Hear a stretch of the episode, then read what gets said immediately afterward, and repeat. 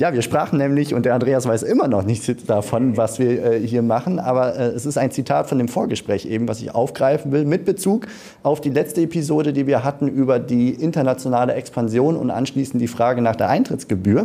Und zwar gibt es ein Zitat, das Andreas öfter mal hört von Mandanten, von Franchisegebern.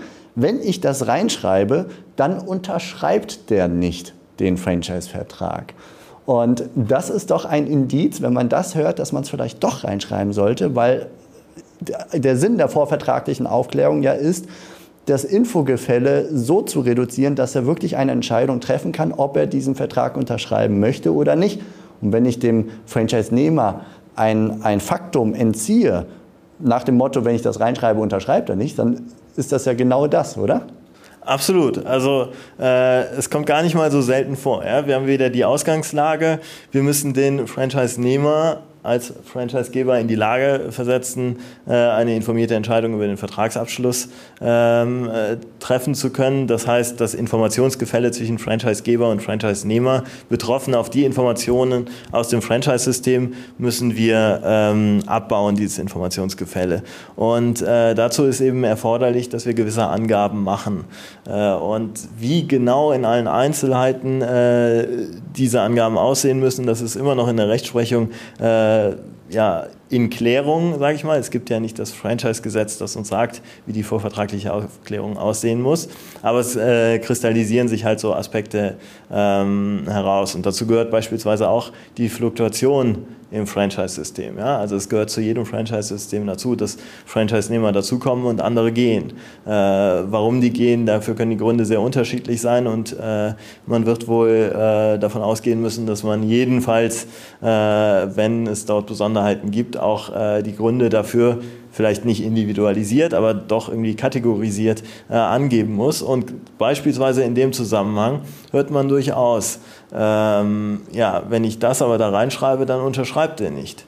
Ja, das ist auch Sinn und Zweck der ganzen Übung. Genau, das ist Sinn und Zweck der ganzen Übung, wo man sagen muss, ja, das ist eigentlich das beste Indiz für die äh, Aufklärungspflichtigkeit, die man sich vorstellen kann. Denn äh, offenbar ist das, eine, äh, ist das ein Umstand, der für die Vertragsentscheidung relevant ist. Ne? Und äh, jetzt mag es auch Fälle geben, äh, wo die wo diese Informationen im Verantwortungsbereich des Franchise-Nehmers liegen. Äh, aber wir können uns ja vorstellen, dass das dann eher die Ausnahme ist, wenn man so etwas hört. Ne? Und ein besseres Indiz für die Frage, was gehört eigentlich in die vorvertragliche Aufklärung, kann es eigentlich kaum geben. Ja? Und äh, das ähm, bedeutet ja noch nicht, dass man ein Aufklärungsdokument erstellt, äh, das dann eher ein Franchise-Interessenten-Vertreibungsdokument ist.